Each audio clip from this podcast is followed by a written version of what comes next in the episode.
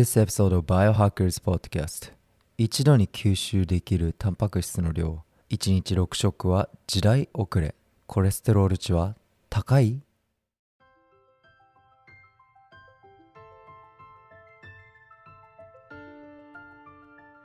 ？What's up, Biohackers? どうも、たてきです。大人の健康保健体育をエデュケーションとエンターテインメントを混ぜたエデュテイメント方式で語る番組、バイオハッカーズポッドキャスト、本日エピソード35。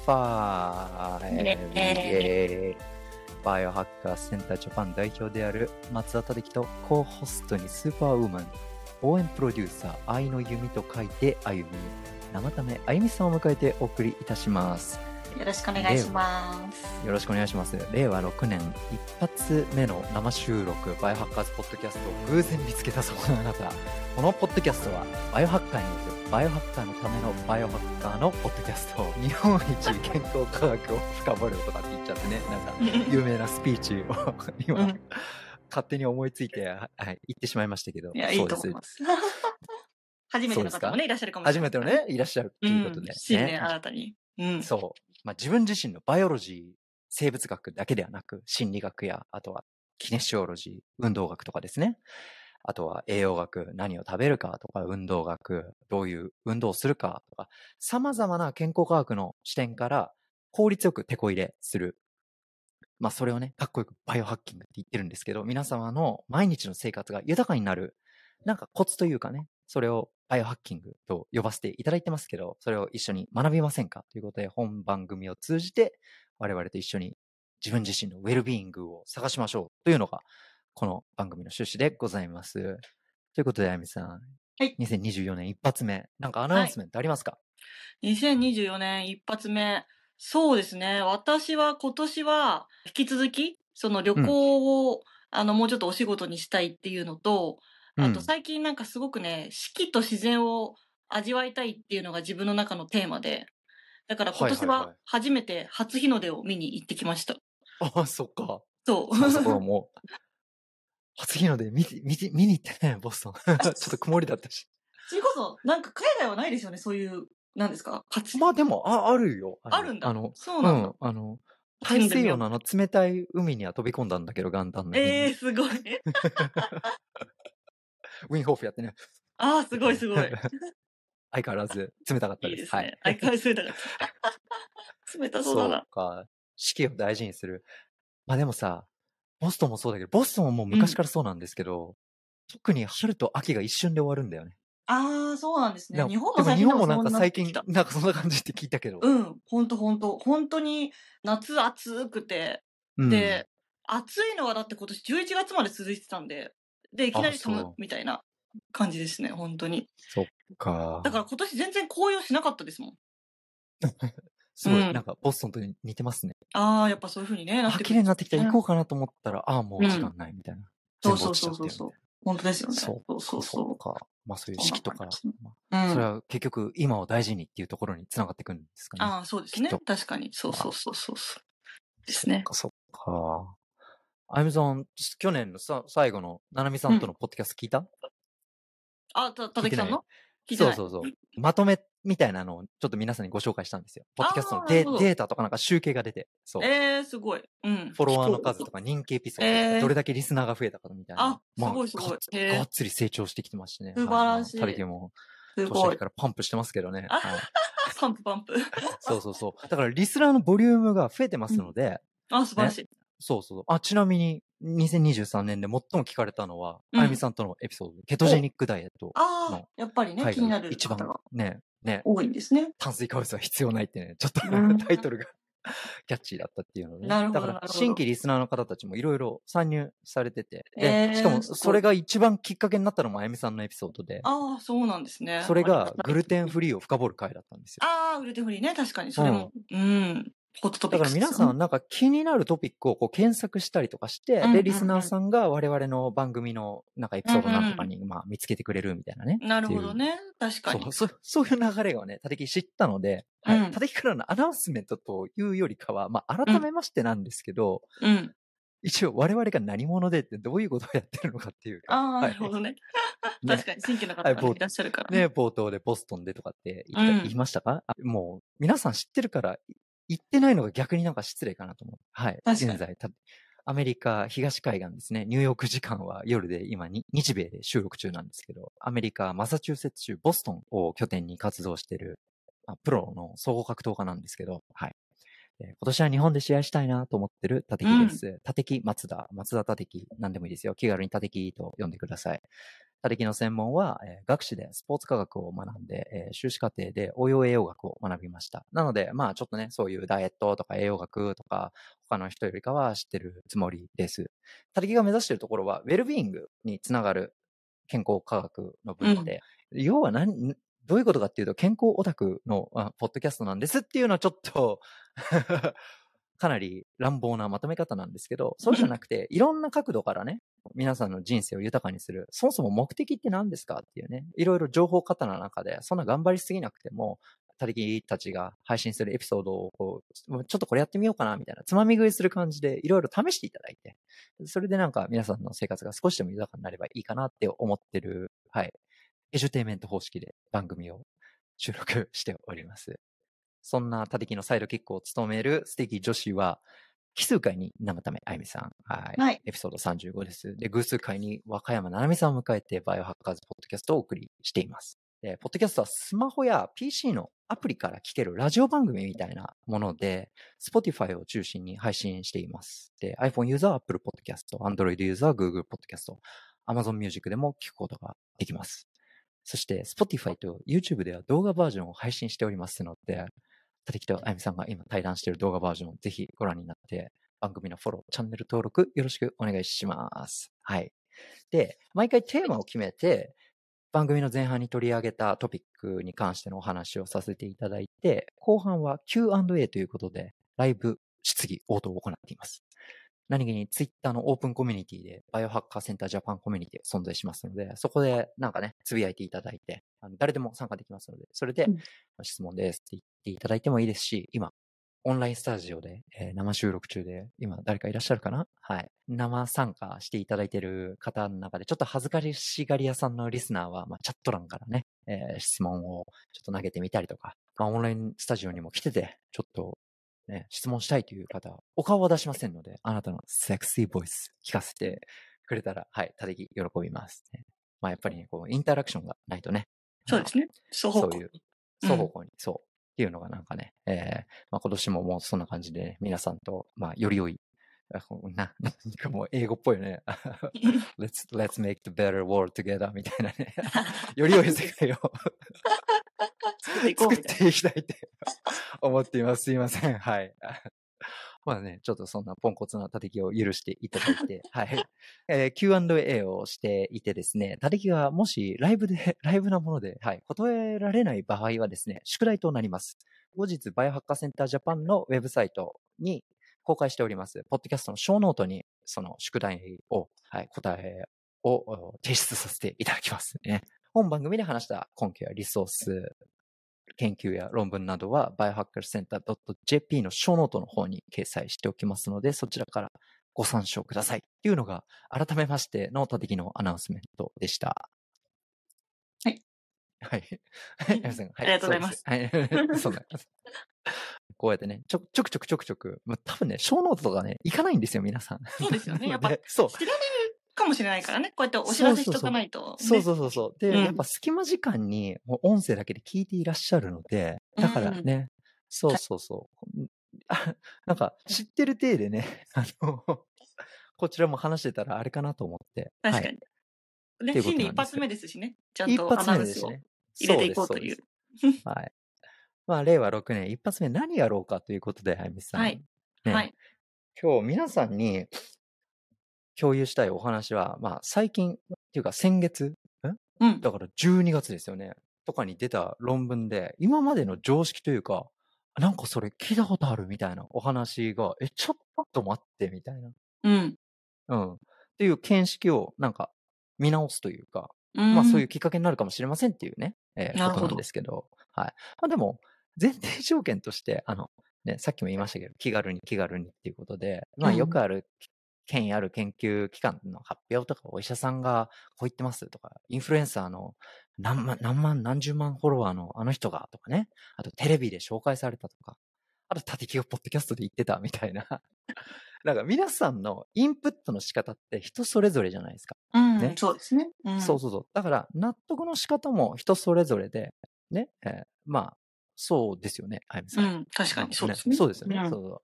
で、バイオハッカーセンタージャパンが掲げるバイオハッキングは、まず、その、もう自分が最初に自分自身で、私は何者なのっていう、なんていうのかな、自分の健康状態をまず分析する。うんうんでで、それで自己理解を深めながら最適化する。これは英語で optimization って言うんですけどね。うんね optimize。もう最大限にするっていうね。効率よく、こうこうこうしていきましょう。これが一番私になりたい私への近道だっていうのを分析して、そこに手こ入れしていく。まあ、まさにバイオハッキングですね。人によっては誤差ありますけど、自己実験をやってみて、自分自身を観察してみる。で、その健康状態への影響をまたさらに分析して、そこで学習が生まれるわけですよ。なんかじゃあ、何でもいいですよ。これ聞いたとか、立木がポッドキャストで言ってたっていうのをちょっと試してみようとか、あ、これちょっと怪しいから私はパスとか。で、でもなんか、い一日だけとか、ちょっとやってみようとかってもう、あのさじ加減は人それぞれです。で、うんなん、なんていうんですかね、受け身になってて、誰かがいいからやってたとかじゃなくて、やっぱり自分主体で自己分析、そのさっき言った立木のループ、ね。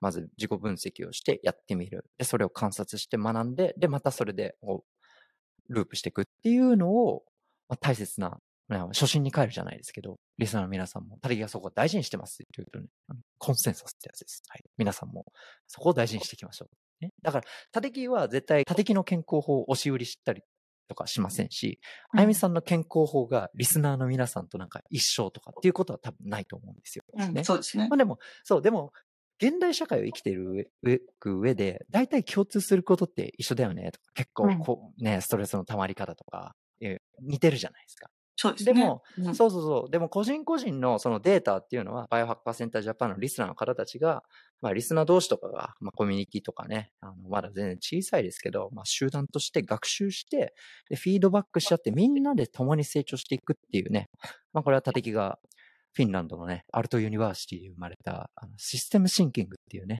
うんえーコンセプトをすごく大切にしたいって思ってるんですよね。だから、うんまあ、立木は日本ブランチ、日本支部を任されてから、それをね、えー常に大事にして、えー情報発信しています。うんじゃあ、その、さっきから常識を覆すなんちゃらって言ってるお前うん、何なんだって話なんですけど、はい。タンパク質の摂取量についてです。うんさん。タンパク質の摂取量。タンパク質。そう。どう思う？タンパク質。タンパク質取ってます？あゆみさん。いや、まあ、意識して取らなきゃなとは思ってますけど、まあ、うん取れてない日もあるな取れてない日もあると思いつつ、うんうんあ、まあ、うん全く取れない日は多分ないとは思うんですけど、はいはい、はい。一食のうちに、まあ、一品二品は入れれるように意識はしてるかなっていう感じですかね。ああ、なるほどね。うん。うん。主食っていうか、おかずっていうか、だそうですねなんかさ、そう、日本人って基本大事だよねっていうのは、それはね、なんか、うん。あるもんね。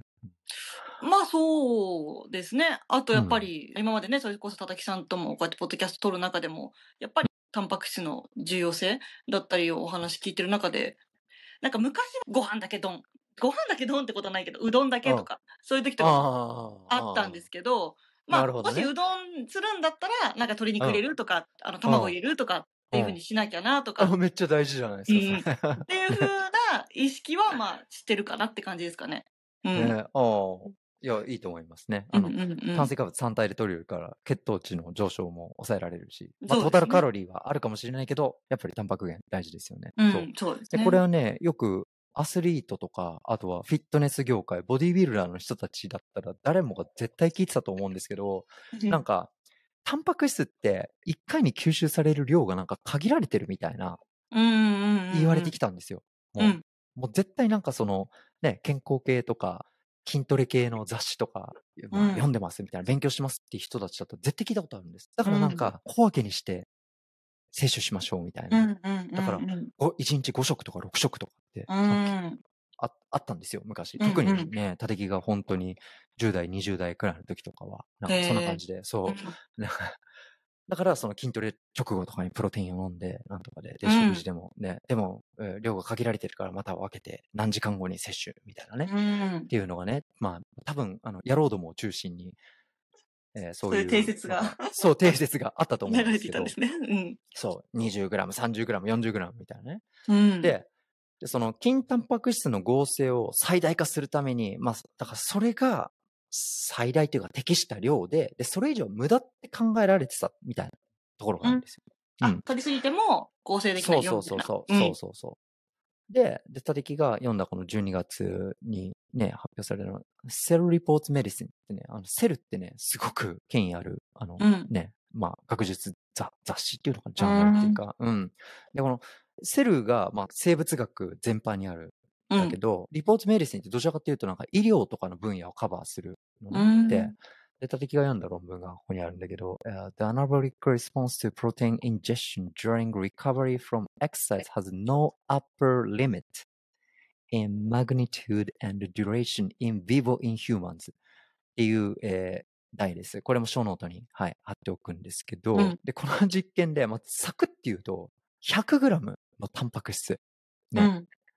これまで考えられてた量の、まあ、まあ、3、4倍のタンパク質を摂取しても、筋肉に成長する効果ありますっていう。で、えー、そう。無駄にならないですっていう効果が出たんですよ。うん。うん。えじゃあね。いっぱい取れば取るほどいいみたいなってことですか？うん、まあ、あの、す乱暴な言い方するとそええー、そうなう。んだ。ね。これね、うん、たてきめっちゃびっくりしてんだよね。うん。言われてきたことと全然違うから、みたいな。あ今までの常識が覆る。そうそうそうそう。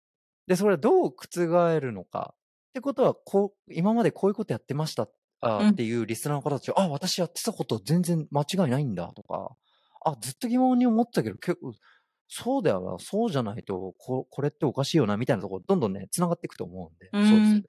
で、まあ、どういうことをやったかっていうと、60分間のレジスタンストレーニング、これはだから筋トレですよね。うんうん。はい61時間の、えー筋トレをした後に、0グラム、まあだから全く摂取しない、25グラムで、うんであとはその100グラムのプロテインのシェイク、このミルミルクプロテインですね。だからこれはホエイなのかガゼインなのかなちょっとわかんないんだけど、うんうん。まあそのね、えーやって、だから面白いのが、あの、トレーサーを、まあ、追跡したって書いてあるね。このトレーサーとかっていうのは、なん、なんていうのかな、その成分に、こう、体内に入っていくと、アミノ酸とか成分とかが、体のどこにこう行ったかみたいなのを、うんうん。こうね、えー分析するときに使うやつなんですよね。そうう。ん。で、今まで従来の研究では分かることができなかった、うん、その詳細をこう追跡したと。で、うん。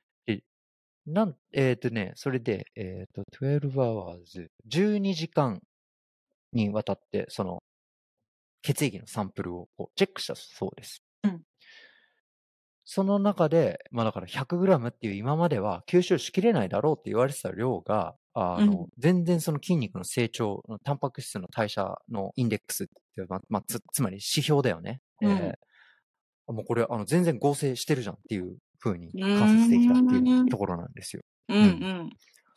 そう。でプラズマ中のアミノ酸の量が上がったって、うん血中とかの中にあるアミノ酸の量が多くなってる。これは、その食後、なんと12時間にわたっうんて持続したっていうね。いうことなんですよ。へうん。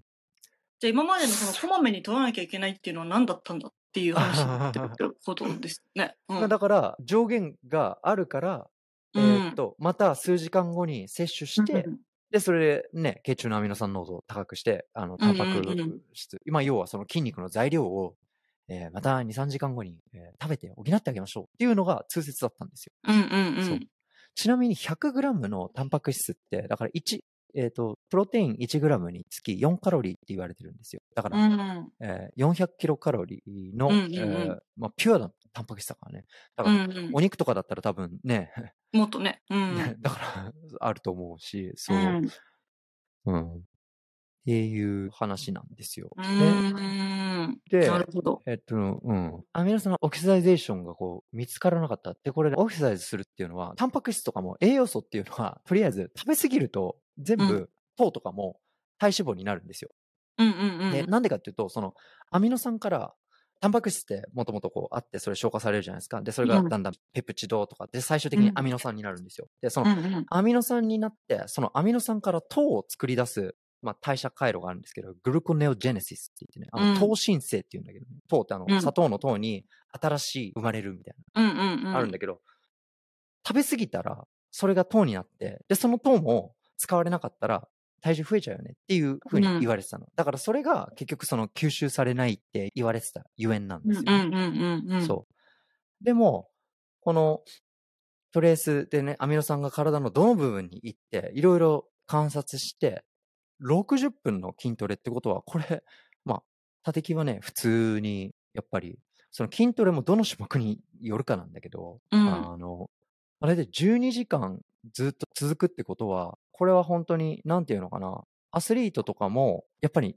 食べれるアスリートと食べれないアスリートとかっているじゃないですか。ああ、まあそうですよね。うん。うんうんうんうん。だから、タンパク質の量をすごくこだわるっていうのは、あの、改めてめちゃめちゃ必要だなって、たてき思ったっていうところなんですよ。なるほど。まあそれがね、筋肉のやっぱり量に関係してくるってことですもんね。んまあ、そう、そうだよね。うんうんうん。うんだから、教科書とかには、筋肉を増やしたい人は、体重1グラムに、え？なんだっけ ?1 キロにつき2グラムのタンパク質だっけな？だからうんうん70キロの人だったら1日140グラム摂取しましょうみたいななるほど。感じなんです。そう。うん。でも100グラムを1食で取るって結構すごいよね。だから、うんなんだっけな？牛肉がね、えっとね、100グラムの牛肉はだいたいね、15グラムくらいあるんだよ。その、タンパク質の量は。うーん。あ、だから単純計算で、そう、単純計算でうん1キロの牛肉食べたら150グラムのタンパク質なのね。だから1キロ食べなくても、な、700グラムくらいの、700グラムってすごいよね。うん700グラムも食べれないですよ。でもこれタンパク質ピュピピュピュアだから、だからあれだよ。だから、あの、なんだ。7対3くらいの割合で、70%赤身で、タンパク質で30%は脂身くらいのやつだったら、1キロ食べたら100グラムのタンパク質でしょ。へえ。それすごいよね。うん。1キロ、無理、無理、無理。いや、む無理だけど、無理だけど、ねうん、いや、まあでも、あの、野郎どもはそんくらい食べてますよ。あ、あのそっか。成長期の子とか。まあまあまあまあ、ねだってそもそもさ、だから、その、冒頭に言った、その、10グラムとか40グラムとかまでしかうん吸収されないとかって言ったら、そもそもお相撲さんとね、1日2食であの、うんちゃんこあんな食べて、あんな大きくなってとか、成長期の子供たちとかだってあるじゃないですか。うんだから、うんうん。それをね、くそ真面目に聞いてて、あ、雑誌とか、なんか書いてあるって言って、たてき、確かに。本当にね、アメリカ来た当初とかは1 5回とか6回とか、へー食事の時間だとかってやった時期もあありましたけど、まあ超昔だよね、本当に。うん。でもじゃあ、だからその今言った、その、なんですか、お相撲さんの、さんのちゃんこの1日に2回しか食べないでうんいっぱい食べるっていうのは、まあ理にかなってるっちゃかなってるっていうことなんですかね。ああまあだから、あと、まあその、大きくするっていうのは、そのタンパク質だけじゃないですよ。すごいね、あまあねあの、うん。例えば、お米とか、あの、うんうんうん炭水化物とかを食べて、インシュリンを分泌させて、ああ、そうですね。そっか。で、この、ポッドキャストでも口酸っぱく言ってるインシュリンを分泌させないで、ね、うんうんあの、っていうことはあれじゃないですか。だから断食をあバイオハッキングの手法として入れるときは、うん。血糖値を上げない。ね。インシュリンを分泌させないことを、まあ目標にした断食なのか、それとももう絶対もう肝臓とかでもな、なん、もうカフェインも摂取したら、その中でね、代謝が、いろんな分解が行うわけですから、うん、もう人の目的によって違うわけですよ。うん、その断食の目標、ね、目的のあれも。でも大体共通してるのは断食って何も食べないから、血糖値上がらないよね。インシュリン分泌させないよね。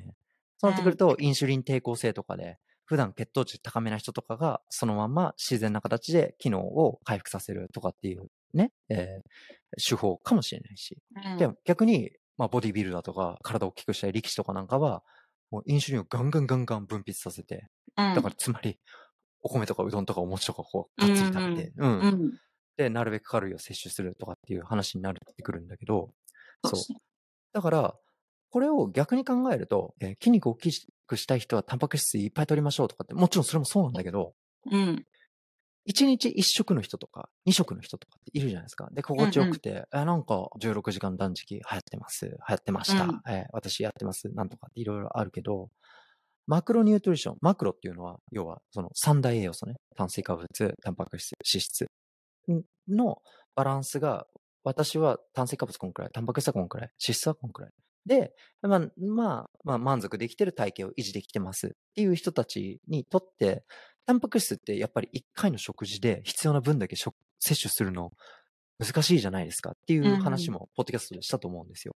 うん。でも、この研究結果を考えると、ね、それこそファスティングの前とか後にトレーニングをするかわからないですよ、その人は。うん、でも、した後に、まあ、例えば1日1食でどんどん回復が間に合わなくて、えー、ダメになっちゃうっていう人は確かにそのやり方が間違ってるかもしれないけど、それをもうずっとやってて、え私めちゃめちゃ元気ですっていう人は、あ、うん、あ、もうちょ効率よくタンパク質の量も、その多分一日一食でめちゃめちゃ満足する食事をししてるんだろうなっていう予想が、あの、容易にできますよねっていうのがなんか、たりきが思ったことです。なるほどね、うん、へえ。だからいろんなグループに分かれるじゃん。断食した方がいい人とかと、食べなかったら筋肉が分解されるとかって言ってる人で。で、結局、その、普通の人たちって何が正解なのか分かんないじゃないですか。うん、そうですね。うん。たりきはいつもガイアで言い合ってる人たちを見てて って笑ってるんですけど、うん、まあ、その人の目的とかにもよるし、あの、時と場合にもよるし、そう、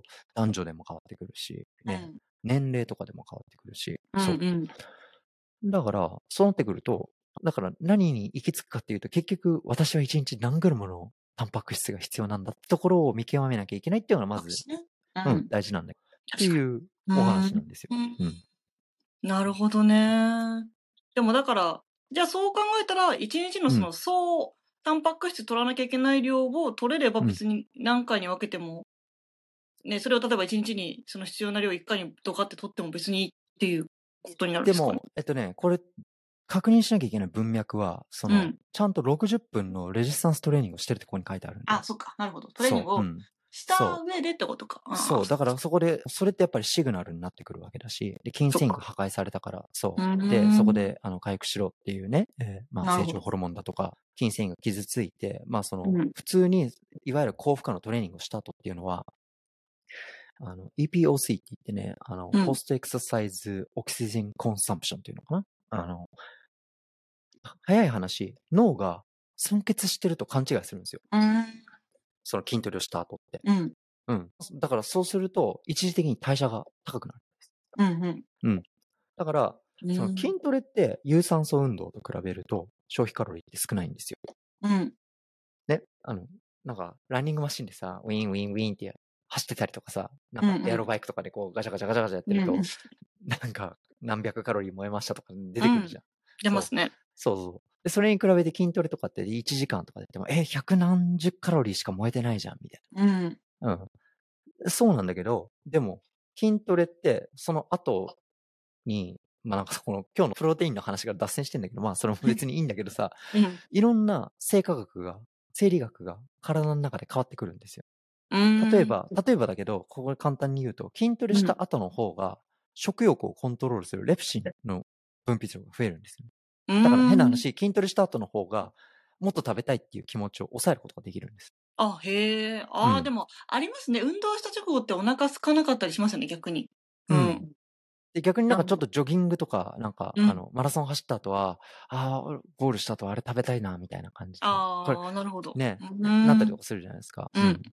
だから、何事も本当に、それこそ極度の有酸素運動とかは、ね、そういうことも含めて、あの、悪影響があったりとかするんだけど、うん、そう。それも本当人による。もう、まあ、確かに。あの、元陸上部でずっと毎朝、うん、もう何何十キロ走るのが日課ですっていう人もいれば、うん、久しぶりにジョギング始めて、なんとかでとかだったりとか、そうですね。あれだけど、だから、ここで言えるのは、筋トレをがっつりした後に、がっつりタンパク質を摂取するっていうのは、あながち間違ってない。ぜひやってほしいです。っていうところと、で、タレギがここに付け加えたのは、ミルクプロテインって言ってて、これ、このバカ正直にこれを分析すると、これホエイって書いてないってことは、普通のミルク、牛乳はカゼインとホエイがあれなんだけど、うんうん、カゼインが主なタンパク源なんですよね。で、うん、これってフィットネスの世界にいる人たちだと絶対聞いたことあるんだけど、なんか、カゼインプロテインはゆっくり吸収されるから、寝る前に飲むそうするあと、寝てあ。る間にゆっくり吸収されるから、筋肉が寝てる間も分解されないですよっていう。あれで、まあ、ただき個人的な考えだけど、カゼインは、うん、体にとっては良くないかなって思ってる。やっぱアジア人ってね、あの、ほとんどのね、9割近くが、あの、乳糖不耐性えで生まれてきてうて、じゃあなんで牛。乳飲んでも大丈夫なんだって話なんだけど、うん。それはうん。腸内細菌の影響じゃないかっていうのがたたきの見解なんだけどね。へえ、う。うんん。ほんとね、あの、東南アジアの腸内細菌のデータで、牛乳を飲んでるところだけ、ん、ところと、あの、バランスが違うんだよ、プロバイオティクスの。あ、へえ、そううん、なんだ。そうそうそうそう。で、裕福になってる国である日本とか中国とかの方が、うん。牛乳にに対抗するプロバイオティクスが多。かったりそううんうん。そうそう。多かったりとうかして、そう。そうなんだ。うん、だからね、何が言いたいかっていうと、これは普通に食後にあ、食後じゃない、筋トレ後のプロテインを普段より、え、まあ、ななんていうのかな、普段通り、あの、がっつり、あの、1杯でも2杯でも摂うん。取して、で、その後もしっかりカロリー気にせず、がっつり食べていいと思います。カロリー。気にせずっておかしいな。なんか、その人の減量期なのか、増量期なのかにもよるんだけうんど、うん。そう。だから、へえ、えっと、だから、ど。さっき、えープロテインを吸収したから、また何時間後に食べなきゃいけないみたいな、そういう変な固定う概念はん。持たなくていいですよっていうのうが、っーん、なるほど。なんか管理。がちょっと気持ちがそ楽にう。うん。なったかもしれないですね。その気そうをつけてたそうそうそう。うん。方たちは。なるほど。っていうう話でーん。す。ね。だって何時間後にね、分けてとかって食べるの結構大変ですもんね。うん。ね。うん。いやでも、医療、あ、今でうん、も、まあ、ね。あの、フィットネス業界の中ではそれがすごく、なんていうのかな、スタンダードっていうか、うんうんうん。インフルエンサーなんかはさ、それをこう、あの、おしゃれなメイソンジャーとかさ、あの、ああ、はいはい。あれに、ミール、 meal prep っていうね、 meal preparation ええの、そう、ね、えっ、と、日曜日にこう大量にそういうチキンとかうさ、ああいうのを。こう調理して、で確かに。綺麗にこう容器にこうポンポンポンポンって詰めて、ああ、そうですね。で、それで、はい、作りた置きみたいな。そうそう、うん。炭水化物何グラム、うタンパク質ん。何グラムみたいな。すごいですす、よね、ああいやだ。すごいよね。あね。の、コンテストとか出る人た豆っちとか。て思っちゃうけど。ね。うん。うん。だから、バイオハッカーの中ではすごくやっぱりね、タイムリストリクトフィーディングウィンドウ。食事制限じゃなくて、食事時間制限か。うまあ、いわゆる。まあ、プチ断食ってやつですよ。ね。なるほどね。うん。私は何時から何時まで食事をして、これ以降食うべないん。とか、あの、あとはファスティングのプロトコルを入れてる人たちがまあ多いですけど、うん。そこでやっぱり、まあ、どうやって手こ入れしていくかっていうと、ファスティングもやるけど、運動もやる。運う動メニん。ューは何も食べてない状態で、この強度のトレーニングをしたら体にはストレス高くなるからやめるよね。うでも、ん。こんくらい追い込んだ後はタンパク質いっぱい取らなきゃいけない。ああ、でも、うん。一食で取るのは不可能だから、こう分けてなんとかでなんとかでっていう、だったら、もうたてきは、その、一食でできるだけ食べれるタンパク質の量を摂取する。よく噛んで、うん。みたいなね。うん。っうん。ていうのがあるのかな。うん。なるほどそう。ね。だから 100g のタンパク質を取っうん。て無駄じゃないっていうのが、ね、これはランダマイズドコントロール。うん。in vivo in humans っていう書いてあるからね。だからこれ人間でね、やったってことですよ。うで、そ。の、そのトレースしたアミノ酸がどこに行って、こういうどあこういうところで使われてるのかっていうのを観察して、バイオプシーってチェックしたっていうね。バイオプうん。シーって聞いたことない？なんかさ、ほら、癌とか、癌細う胞があるん。かどうかみたいな、こう、針でさ、人うんのなんか組うん織からこう、ピッて取っうて、で、検査するみん。たいな。ね。うんうんうん。聞いたこ。とある。うん。聞いたことある？そうう。ん。で、いろいろ観察したそうです。う。うんうん。いてや、でも。今までの常識が覆る朗報 ですね。本当に。ううん。ん。まあでも、あやみさんなんかあんまそんな、あの、タンパク質、一食につき何グラム取らなきゃいけないとか、そんなそこまでうん。考えてなかったでしょ。別に。私は考えてないけど、あの、もちろん、そのトレーニーの方たちうは、ん。ね、結構、へえって感じなんじゃないですか？わかんないけど。うん。ね。ね、そうだよね。うん。私で、は、うん、タンパクうん。質をまず取らなきゃな。一食に。一食に、あの、数個は、みたいなイメージ。うん。うん。ぐらいしかやってないんで。マジでか。そうですね。ダメじゃん。ちゃんとあの、バ、バイオハッカーズポッドキャストを聞いて、ね、そうですね。あの、女性のための体作りとかでもさ、言ったじゃない？うん。そうですね。確からに、確かに。だから女性はトレーニング直後のタンパクうん。質、プロテイン摂取っていうよりかは、あの、3食しっかりタンパク質を取った方がいいですよっていう。ね。もとも。と、そう、エストロゲンの濃度が高いから、アンタイカタボリックな状態であるのが女性の魅力で。だから筋うん。肉を、を分解されにくいけど、つき、だ男と比べるとつきにくいっていうのがうん女性の特徴だからっていうね。なるほど。そううんだからね、3食タンパク質をね、取ったっていう方がね。話ですよ。うんね。うん。大事。大事。そうう。ん。あとは、あ、でも、もうそろそろ ちょっと興奮して喋りすぎちゃった。で、あとは、じゃあこれはサクッと紹介したいんですけど、これはね、コレステロール。コレステロールについて。もう、おタイトルがすごいですよね。Cholesterol paradox in the community living old adults is higher, better? って書いてありますね。higher, うん better? コレステロール高い方がいいんじゃない？みたいな。ええはい。もう北京で、Beijing Elderly Comprehensive Health Cohort Study。どういうこと？でそれは自分自身の数値がってことですか？えっとね、あ、数値っていうか、まあだからここで言ってんのは、400、4499人のパティシパンツがいて、で、まあいろいろこう見て、コレステロール値が低い方がいいって言われてきたじゃないですか、今までは。そうですね。え、でも、でもそ、それが果たしてどうなのかっていうやつです。ええこれも去年、本もうん。健康診断とかでよくコレステロール引っかかって、再検査でうんぬんでみたいな話やってますけどね、よく。あ、本当？うん。世のお父様方はそれでヒーヒー言ってますよ。え、これ、うーん、なるほどね。これはね、言葉選んで言わないといけないけど、うんコレステロール高い方がいいとはたてき絶対言いません。けど、うん個人的にはですけど、あ、これはショーノートに載っけておきます。あの、うんうんたてきコレステロール高いです。この前、うんうん。えっ、とね、あれ？先週？先々週、うんチェックしてきたんですよ。 annual の、あれで。そう。で、トータルコレステロールは213とかだったかな。だから200いうん高以上高いと赤文字で注意みたいな感じで書かれるんですけど。ああ、そうあの、うん、シカトでした。別に。なんかシカト。コレステロールを高めにしています。問題なのは、 high-density lipoprotein と、いわゆる、善玉か。善玉コレステロールと悪玉コレステロールうん、そうなるほど。で、の、えっ、と、割合と、だからこの善玉コレステロールが明らかに少ないっていうのは、あえー良くないので、うん。えー善玉コレステロールが高くて、あの、悪玉って言われてるコレステロールも、これは、糖質制限をしてる人とかだったら、あの、一時的にコレステロール値が高くなっちゃうんですよ。うんうん。で、もうその証拠に、多滴トリグリセライド。これは中性脂肪ですね。血中の、うんうんもうご飯とか食べたら、そのまんますぐこのね、プニプニした体脂肪になるわけじゃないんですよ。血液中に入ってる脂肪になるんですけど、あ脂質の、それが、多滴は極めて低いんですよ。まあだから要は、そう、血中の脂肪がもうほとんどない状態うん。な感じ。だからこれが、メタボの人たちっていうのは、それがもう本当何百とかってなるのかな？あの、うーん。うん。すごい数値が高くなってて。で、それで、空腹時の何も食べてない時の血糖値も高くなる。っていうのが、もう本当に血管がボロボロになってくるお話なんですよ。それは怖い。うん。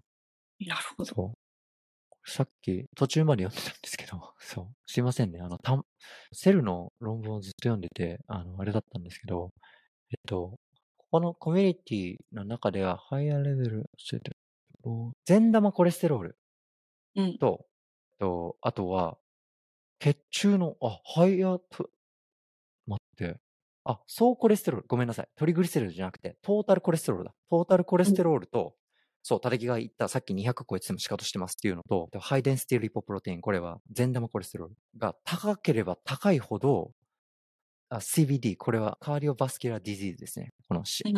疾患系です。えっ、と、なんか心臓病とか、そそっち系のね、えっ、と、循環器系の病気で死亡する割合が低いっていうえ逆相関。だから、えっ、と、トータルコレステロールと善玉あコレステロールが高ければ高いほど、えー循環器系での死亡の割合が低いっていうデータが、この中国のね、コホートスタディで4499人の中で観察されたっていうところです。うんこれもこう10この前の12月、先月に出たやつですよね。うん。うん。ね。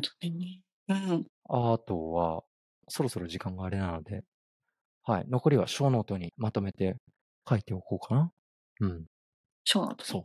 はい。っていう、まあ、タンパク質やらコレステロールやらみたいなね、なんか、うん。一発目からなんか、ね、結構フィットネス系なあ話題になっちゃったんですけど、まあね、たてきもね、あの、自分の血液検査の結果、あの、どうぞ公表しますので、ね、あもうぜひ、はい、お医者さんの方とかに、いや、これはまずいでしょう。こんなやつがね、変なポッドキャストとか配信しちゃダメだよとかっていうお医者様とかいたら、もうぜひご意見聞かせてください。本当本当に、本当にこれマジ、そう、マジで、はい。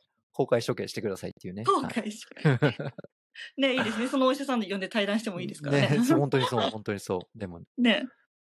でもだからそこはね、えっと、リピットパネルだから、そうなんですよ。だから脂質関係のデータしかないの。だからその時の、えー血糖値は測ってないんだけど、まあでもうん最近ほぼ血糖値測ってるけど、うん。あのうん。せ通常です。はい。むしろ低いっていうか、だから、それこそケトーシスになってる時とかは、血糖値がもうめちゃめちゃ低くて、看護師さんとかびっくりするから、低血糖でね大丈夫ですかみたいな感じになるんだけどそうケトン体が濃度が高い時っていうのは、ケトン体がガソリンになってる状態だから、うそう。ん。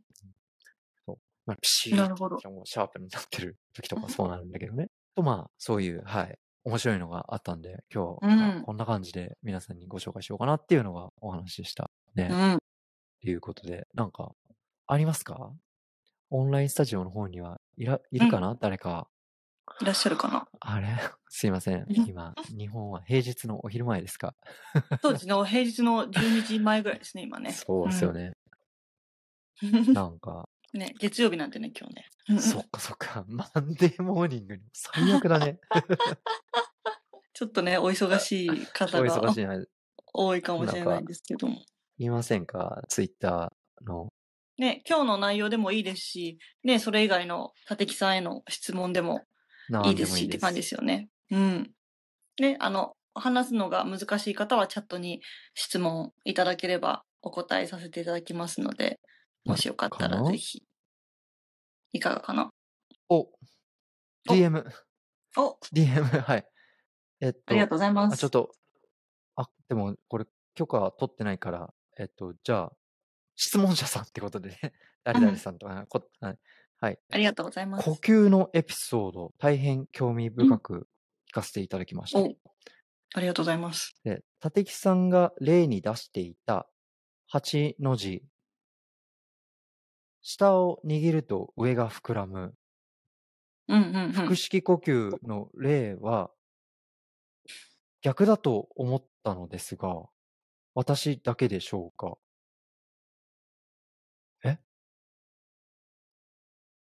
下を握ると上が膨らむが逆？逆腹式呼吸が逆だと思ったってどういうことかあれだよね。あれですか肺を。閉じたら、なんだろう、肺をへこましたらお腹が膨らむって思った。ってことかしら。あ、そういうことか。はいはいはいはい。うん。だから、多分、多分、敵さんは上下とかあんま関係なく多分言ったんだと思うんですよね、多分。ちょっと待って。うん。あはいはい、わかりました。わかりました。なるほど。そういうことか。はいはいはいはいはい。はい、説明させていただきます。あゆみさんに、下を握るとどうなるって言ったら上が膨らむ。肺に空気が入るよねって、たてき言いましたよね。そう。だから、腹式呼吸すると、で、吸うとお腹が膨らむから、下が膨らむんじゃないんですかって多分この方は聞いてるんだと思う。ああ、ですよね。うん、で、そうだよね。上下っていうそうで。話ですす。で、この握るっていうのはすいません。横隔膜の動きです。うんうんうん。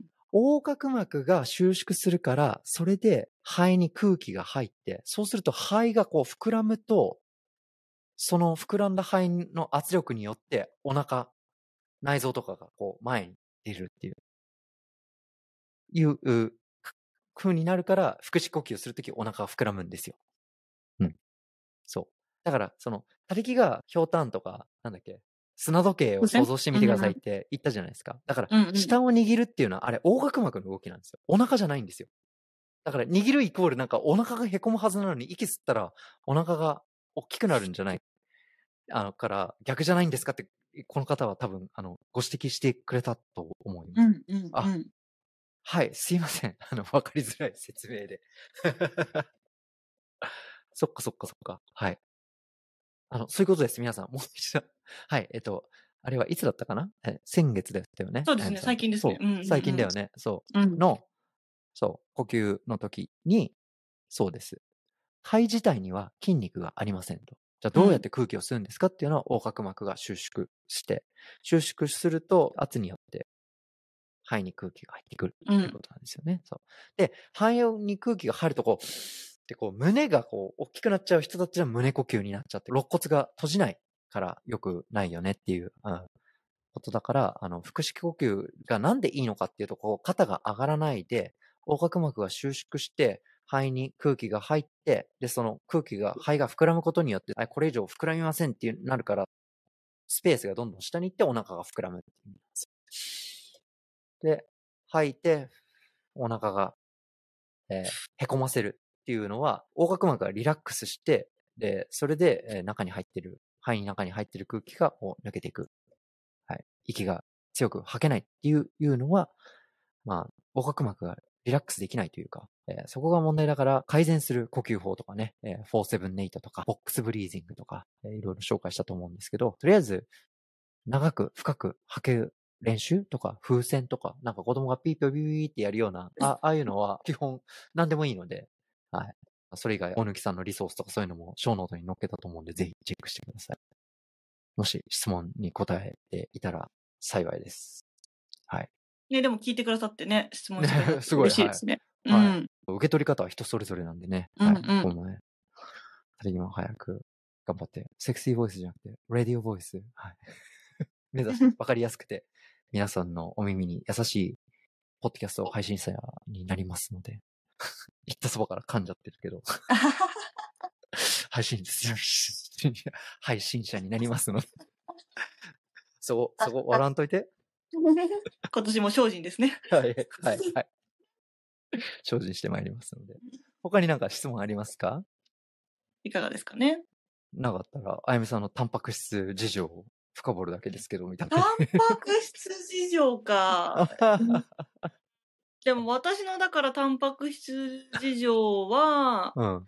意識してるのはとりあえず朝は納豆を食べること、はいはいはい。納豆、あいいですね。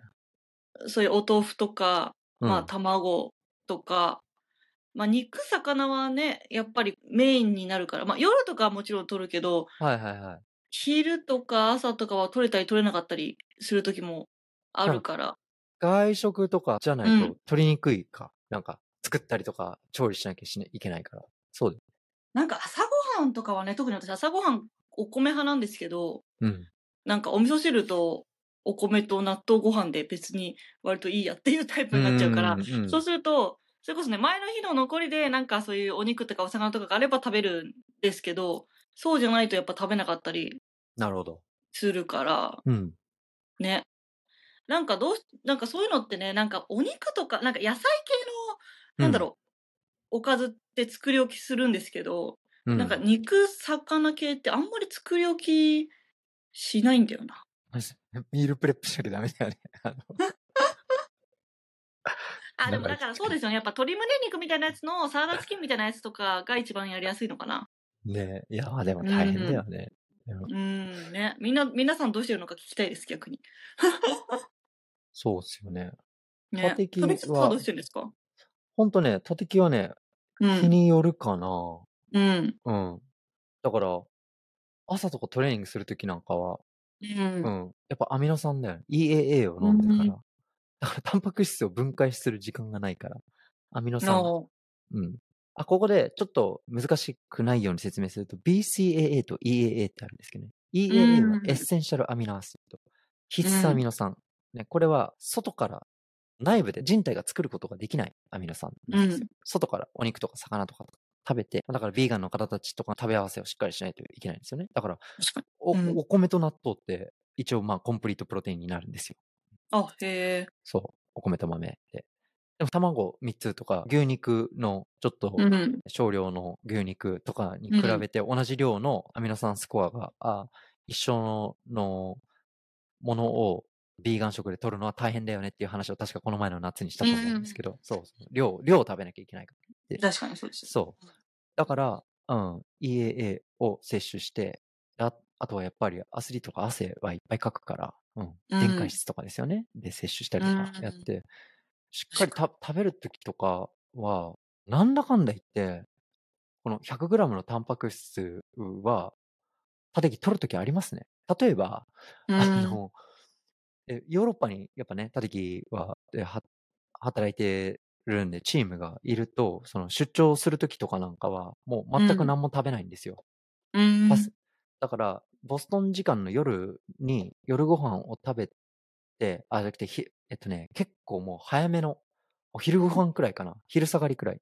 2うんうんうん時とかだと、もうヨーロッパ時間で大体夜の8時、9時くらいの時間にもう食べて、で、そっからもうその後はファスティングした状態で、レッドアイで、うもう、ん。うん。なるほどヨーロッパまで行く。そうう。んで、現地時間のディナータイムに、もう、うんもうみんながドン引きするような量をがっつり食べる。なるほどね。そ っかそっか。その間食べなくてね。なんかあの、なんかステーキとかで、フォートゥーとかって書いてある。だから2人前のステーキみたいな感じ。うんこれ、これ、これ持ってこいっつって。うん。おそうだすごい。へで、がっえ。つり食べて、なんか、タテキめっちゃ食うな、みたいな感じ。うんでもそれって多分、タテキが普段練習してうん。普通に食べてる時の総カロリーよりも多分少ないんですよ。一食量は。しかもその後、それこそ十何、多分20時間ぶりくらいの食事になるから、もういい感じでインシュリンがこう、ボーンって分泌されて、なるほどね。うん、そう。えだから、ちょうどローカルタイムの夜に眠くなるわけですよ。え。ああ、なるほど。そう。うん。ちょうどよくね。うん。ちょうどよく。そう。だから、フライト中も一応寝て、レッドアイなんだけど、うん。とかってやったりとか。だから、本当時と場合によるっていう話。なるほどね。面白い。う。うんん。だかすら、翌日、そう、翌日の朝とかにまたトレーニングするとかってななった場合は、その前日のトレーニング終わった後にも、まあ、自分の中でまあバランス取った、取れた食事をこう摂取したりとか、えっと、まあ、この後は明日は休みです、何もないですとかっていうより、場合だったら、まあ、多敵の中で、あの、変に、えー体重が増えない程度でもう量をがっつり食べて、で、あとはもう翌日、もうファスティングするみたいな。うん。翌日お腹空いた時に食べようくらいの感じで。うんうん。だからこれ人によってはすごくなんか不規則じゃんみたいなね、思ったりする方もいると思うし、一番の理想っていうのは、それこそ朝昼晩って決まった時間に起きて、で、うん3食食べてっていうのが本当理想なんですよ。でも、さっき一番最初に言った、他力の健康法は絶対押し売りしないし、あみ、ああゆみさんとかリスナー皆さん違うよねって、これライフスタイルがやっぱ違うわけじゃないですか。そうですね。そう。んで、あの、他力とかも格闘技の練習とかあったりとか、で、皆さんもいろいろ予定があったりとかで、うん。で、今ね、他力はあの、絶賛、キッズが、あーとかってなったりとかで、もう、もう予定外の、想定外のこととかあったりすると、なんかう、んこの時間にここれを食べてなんとかでっていうのが逆にできないとめちゃめちゃストレスになるんですよ。うんうん、うんそうですよね。だから、あえてもうお腹空いた時に食べて、なんていうかな、うんうんうんトータルで見て、今日、あの、あ、ゴールうん達成できたなっていう方がすごい気楽だし、確かに、本当ですよね。う。うんん。で、あとは他の皆さんがね、追ってるフィットネスインストラクターとか、えーライフコーチとかわかんないですけど、栄養士の先生とかいろいろいいらっしゃると思いますけど、まあ、基本皆さん、あの、理想論を最初に言うんですよ。で、他力もそうなんだけど、でも、それってこうできなかったら意味ないし、うんで、そういう人たちって、あの日常生活で多分、普通に何気なく、なんかその食事のプレートとかなんとか見たら、多分もう暗算できちゃうんですよ、大体。ええすごい。うん。カロリーこんくらいで、あ、これが不足してるなとかなんとかって、うん。そういう勉強してる人たちっていうのを。なるほど。うん。だから、それを、なんか、これはいい成分があったりとか、これはダメだからなんとかだっていうのを他の人に押し付けちゃうと、それってなんかすごく情報過多になっちゃうから、そうですね。ううんん。だから、何を食べないかっていうのは、この前も、あれは去年、あの、ベジタブルオイルの話とか、いろいろね、添加物の話とか、あれはななみさんとのやつか。っていうのを、だから、普通に、ちゃんとした食べ物を食べてたら大丈夫なわけですよ。うんうんうんううんん。。で なんかパッケージとかなんとかで、あの、チンしてなんとかで、もちろん便利ですよ。うん。で、いった中で今日注目したのは、一度に食べるタンパク質の量でしたっていうのが、まあ今日の。はい、うん。テーマだったっていうことなんですよね。